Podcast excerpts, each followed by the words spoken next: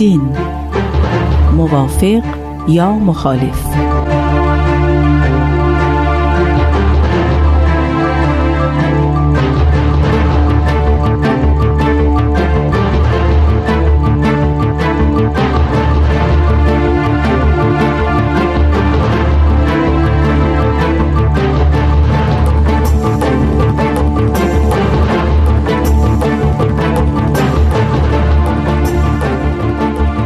همراهان گرامی رادیو پیام دوست درود بر شما. امیدوارم سلامت باشید و همچون گذشته به برنامه ما که درباره علم و دین و رابطه اونها صحبت می‌کنه توجه کنید. همونطور که می‌دونید موضوع تطابق علم و دین یکی از تعالیم دیانت بهایی است و ما در اینجا سعی می‌کنیم تا جای ممکن این تعلیم رو بررسی کنیم. مهمان برنامه استاد شهرام آناهید کارشناس مسائل اجتماعی در این مسیر ما رو یاری می‌کنن. استاد آناهید خیلی خوش آمدید. در خدمت شما هستم. دوستان عزیز من آزاده جاوید از شما خواهش می‌کنم با ما همراه باشید.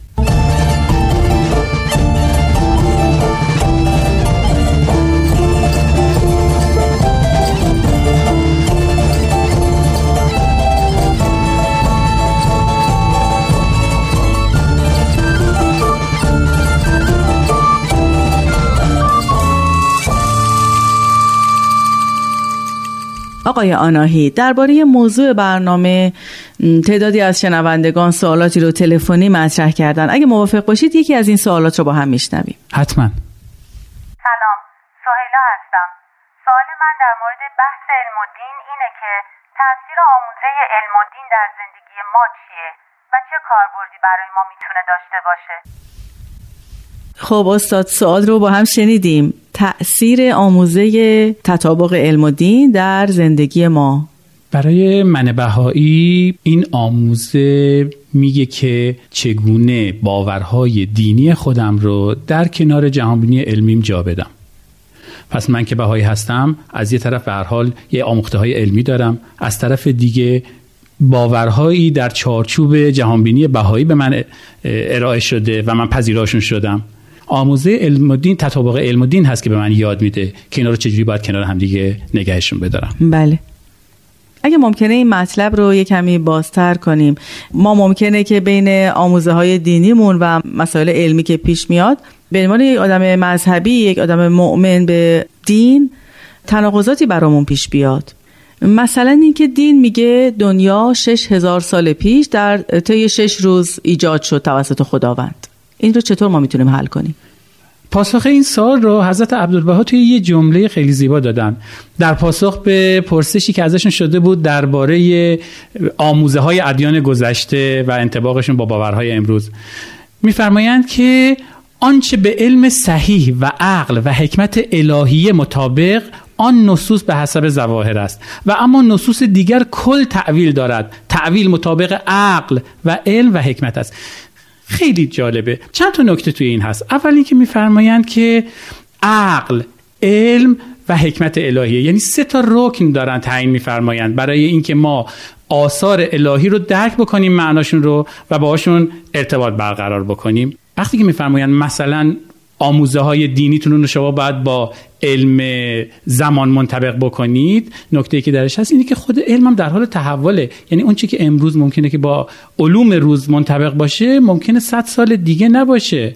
پس ما دائما درگیر بازبینی آثار هستیم. همچنان که علممون دچار تحول میشه همچنان که شیوه تفکرمون شیوه اقلانیتمون دچار تحول میشه. همه اینها داره تاثیر می‌ذاره رو درک ما از معنی آثار.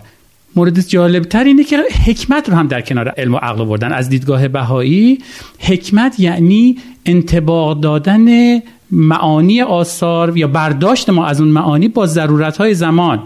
یعنی حتی ممکنه که آموزه ای در تضاد مستقیم با یافته های علمیمون یا شیوه تفکرمون نباشه. اما صرفا به خاطر اینکه با ضرورت های زمان در انتباق نیست. ما دعوت میشیم که دوباره دربارهش فکر کنیم و معانی جدیدتری رو بتونیم از توش پیدا بکنیم. نکته دوم که از این متن می‌تونه آدم استنباط بکنه اینه که چون که میفرمایند با علم صحیح منطبق باشه.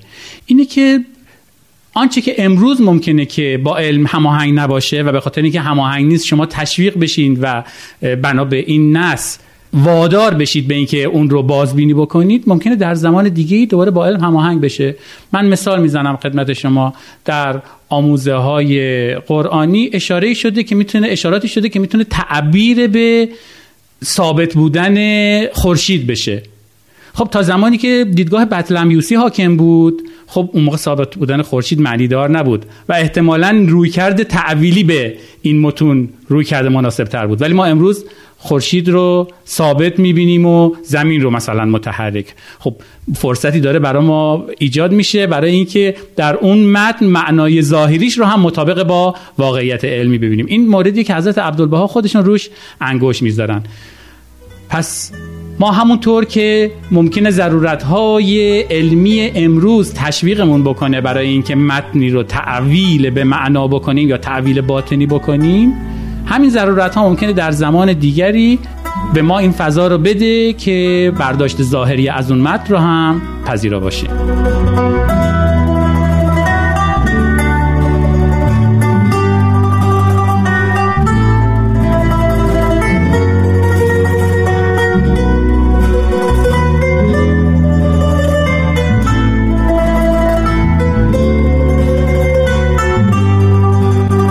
آناهی هر وقت که برخوردی بین آموزه های دین و علم به وجود اومده آثار باهایی چه روی کردی داشتن؟ آیا باورهای علم روز رو پذیرفتن؟ یا اینکه مثلا اساطیر دینی رو بهش توجه کردن یا توجیه کردن یا تبیین کردن؟ مثل همون مورد پیدایش زمین در عرض شش روز. شاید یکی از جالب ترین نمونه هایی که حالا من شخصا باهاش برخورد داشتم شیوه برخورد حضرت بهاءالله بود در کتاب مستطاب ایقان با اشاراتی که به معجزات پیامبران گذشته شده بود در آثار دینی. ما ببینیم که هیچگاه مستقیما اون تصویر یا برداشت ظاهری که میشه از این آموزه ها کرد نفی نمیشه. اما بر برداشت باطنی و معانی باطنیش تاکید میشه. تقریبا روال آثار همیشه همینه. یعنی ما بدون اینکه ببینیم که جایی مستقیما ذکر شده که نه اینو برخورد به ظاهر باهاش نکنیم یا تعبیر تعبیر ظاهری نکنیم بر تعابیر باطنیش و تعویل های باطنی که روی این باور یا روی این متن دینی یا روی این استوره دینی میشه ارائه کرد آثار تاکید کردن. پس ما ببینیم که نفی نشده برداشت ظاهری از اون آثار. ولی بدون اینکه نفی بشه برداشت های ارائه شده که در واقع معنای برای من برای منی که دارم تو قرن 20 یا 21 زندگی می‌کنم اون استوره یا اون باور یک دفعه معنادار شده. حالا دیگه اصلا برای من مهم نیست که حالا معنای قدیمیش ممکنه چیز دیگری بوده. اگه به خاطر داشته باشیم ما که از صحبت قبلیمون به این نکته اشاره کردیم که سید کاظم رشتی گفت که معنای ظاهری متن دینی هم تحول پیدا می‌کنه. یعنی وقتی که ما به توافق می‌رسیم یه جامعه دینی درباره اینکه معنی ظاهری این متن چیه یا معنی این متن چیه آن چیزی که به توافق رسیدیم به اجماع رسیدیم درباره معنی اومد خودش میشه معنای ظاهری متن. این معنای ظاهری هم داره اینجوری تحول پیدا می‌کنه. برای من بهایی ممکنه معنای ظاهری بسیاری از روایت هایی که در مورد معجزات هست توی متون دینی گذشته کاملا با برداشتی که یک فرد غیر بهایی از اون متون داره متفاوت باشه. آقای آنایت فکر می‌کنم اگر یه مثال در این مورد بزنین خیلی مطلب روشن بشه. بله شما مثلا در مورد روایت آفرینش فرمودید. ما دو جور می‌تونیم با این روایت برخورد کنیم. بگیم ای بابا اینها مال گذشتگان بوده. یه باورایی داشتن در مورد اینکه دنیا چه جوری به وجود اومده و فلان این حرفا. و بر اساس این باوراشون حالا یه آموزه هایی تو دینشون شکل گرفته بوده. می‌تونیم هم به دنبال معنی باطنیش باشیم. حضرت عبدالبها مثلا میان داستان آدم و حوا رو تعبیر می‌کنن چه می‌دونم به برخورد روح و جسم مثلا انسان. یا اینکه در بعضی جاها از حضرت آدم به عنوان اولین پیامبر یکی از کورهای الهی نام می‌برن پس می‌بینیم دارن معنی جدیدی توش پیدا می‌کنن. بدون اینکه بگن که آقا این باور مال گذشتگان بوده یا اینکه دیگه به درد ما نمی‌خوره یا مثلا نفیش کنن. یا نفیش بکنن. نه. شاید ویژگی خاص روی کرده دینی بهایی همینه. به جای اینکه آموزه های گذشته رو نفی بکنی ارج میذاریشون و معانی زیبایی که در اونها مستطر هست رو جستجو می‌کنیم.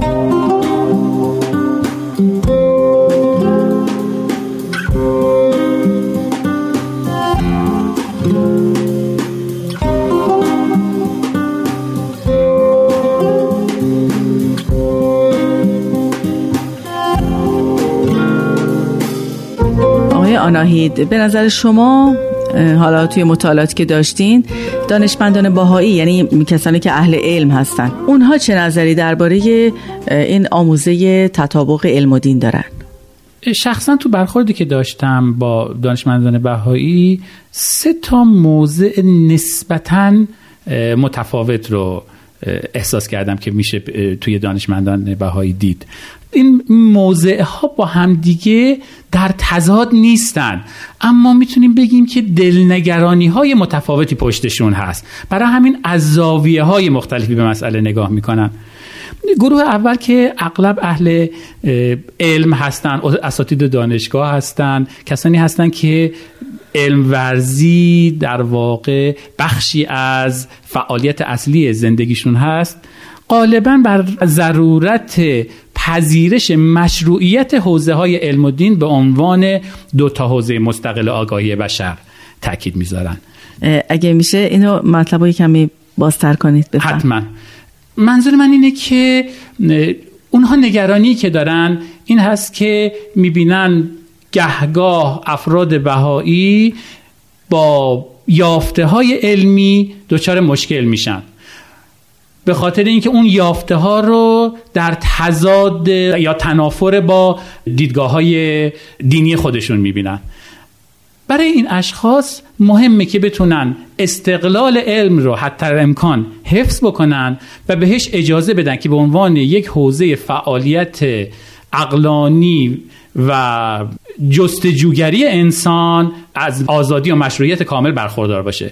برای همین این گروه معمولا تاکیدشون اینه که آموزه تطابق علم و دین داره به شما میگه که اجازه ندید باورهای دینیتون جلو حرکت و تحول و علم رو بگیره. بهش فضا بدید. بذارید بیطرفانه جستجو کنه بیطرفانه نظر بده بیطرفانه آگاهی ما رو شکل بده. خب وقت گروه دوم یا موضع دوم؟ موضع دوم مخالف این موضع نیست. این موضع دوم رو من غالبا از بهایی شنیدم که یا یک سائقه فلسفی دارن یا آگاهی دینی گسترده ای دارن. معمولا این گروه بیشتر بر این مسئله تاکید می‌کنن که تطابق علم و دین شاید مصداقش رو فقط بتونیم در زمانی که به علم کامل و دین کامل دسترسی پیدا کرده باشیم شاهدش بشیم. ببخشید من یه همچین چیزی هم وجود داره؟ دین خب. کامل علم کامل. خب واقعا منظور اونم همینه که وجود نداره. یعنی اونا می‌خوان بگن که ما الان در موقعیتی هستیم که هم دانشمون روز به روز داره تحول پیدا می‌کنه و هم برداشتمون از اعتقادات دینیمون داره دچار تحول میشه. ما نه این رو به حد کمال در اختیار داریم و نه اون رو به حد کمال در اختیار داریم. پس چجوری می‌تونیم وقتی دو تا چیز رو ناقص در اختیار خودمون گرفتیم از منطبق بودنشون صحبت بکنیم یا بخوایم دفاع بکنیم؟ برای همین از نظر این گروه تطابق علم و دین در واقع به قایتی بدل میشه که الان در اختیار ما نیست اما بهش ایمان داریم. یا بهش می‌رسیم در آینده؟ یا شاید در زمانی باید بهش برسیم بله. بله و موضع سوم؟ موضع سوم سعی می‌کنه که این دو رو به طور کامل از همدیگه جدا نکنه علم و دین رو. میپذیره که به هر حال من انسان از یک طرف باورهای دینی دارم و از یک طرف آموخته های علمی دارم و این دوتا اگر که من بخوام به هویت خودم حالا وحدت ببخشم. نخوام یک انسان پاره پاره ای باشم که هر گوشه وجودم با گوشه دیگه وجودم در تناقض هست. اینها باید یه جوری با هم دیگه آشتی داده بشن. این یک چالشیه که من به عنوان بهایی همواره باش روبرو هستم. پس از این دیدگاه تطابق علم و دین یک چالشه. یک چالشیه که بشر رو به سمت آینده خودش می‌تونه رهنمون باشه. ما میپذیریم. الان کاستی ها وجود داره الان تناقضات وجود داره الان اختلافات وجود داره. اما خودمون رو ملزم می‌دونیم که همواره در راه برطرف شدن این اختلافات تلاش بکنیم و معتقدیم که از این تلاشه هست که آینده ما شکل می‌گیره.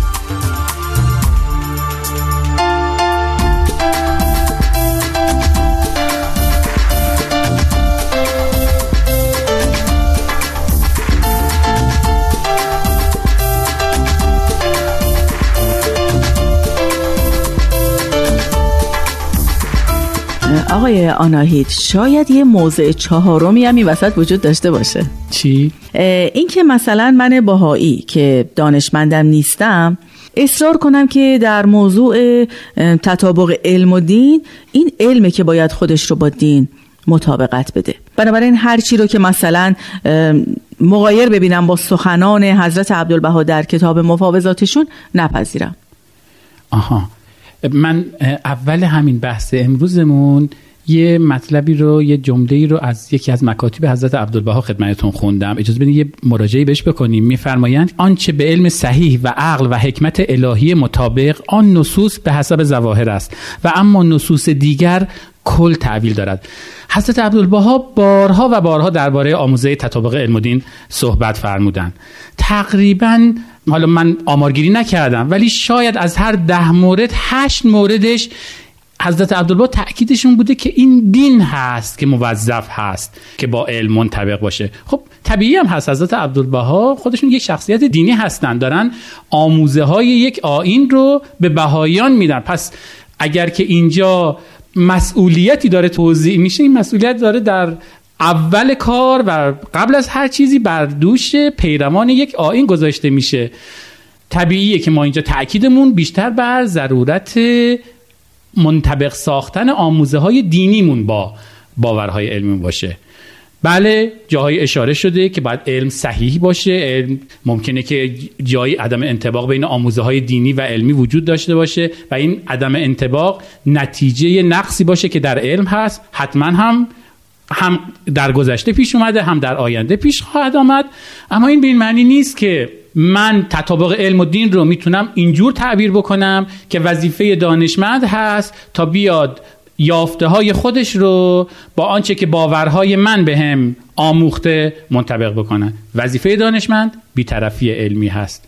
این من هستم. در مقام یک فرد بهایی که باید تلاش بکنم برای که انتباق بین این دوتا رو برقرار بکنم. پس به این ترتیب ما از آموزه تطابق علم و دین یاد می‌گیریم که به طور مرتب در تلاش باشیم تا آموزه های دینی رو با شرایط و دانش زمان هماهنگ کنیم. میشه ما بگیم که این آموزه آموزه تطابق علم و دین به ما کمک می‌کنه که تعصبات رو ترک بکنیم یا رفع بشه رفع تعصبات که یکی دیگه از آموزه های دیانت بهاییه. حتما همینطوره. یعنی پیوند ارگانیکی بین آموزه های مختلف دیانت بهایی هست. هر کدوم از اینها رو شما می‌تونید ببینید که چجوری داره با آموزه های دیگه مرتبط میشه. از یه طرف آموزه تطابق علم و دین با آموزه ترک تعصبات منطبق میشه. وقتی که من بهایی ملزم هستم که همواره به دانش زمان خودم به شرایط زمان خودم ناظر باشم و بر اساس اونها معانی آثار دینی باورهای دینی خودم رو درک کنم و باشون ارتباط برقرار کنم طبیعتا تعصب ورزیدن در بر باورهای دینی داره سخت میشه. وقتی که حالا از طرف دیگه ما یکی دیگه از آموزه همون تحری حقیقت هست. وقتی که من بهایی دائما در تلاش هستم برای اینکه علم و دین رو با هم دیگه منطبق بکنم آیا نمی‌تونم بگم که دارم در راستای آموزه دیگر آین خودم یعنی اصل تحری حقیقت هم گام میدارم؟ حتما همینطوره.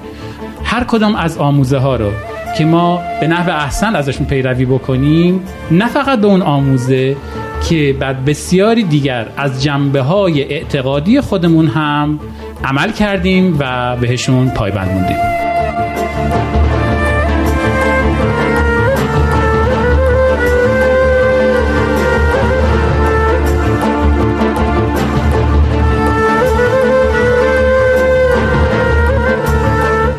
خب آقای شهرام آناهید به پایان برنامه امروز رسیدیم. ممنونم که به سوالات ما پاسخ گفتین. در برنامه بعد موضوع تطابق علم و دین رو پی می‌گیریم. خوشحالم که در خدمت شما هستم. خواهش می‌کنم. دوستان لطفا با ما در تماس باشین. اگه سوالی درباره موضوع برنامه دارین لطفا با ما مطرح کنید. تلفن ما هست 201 703 671 8888 تا برنامه بعد.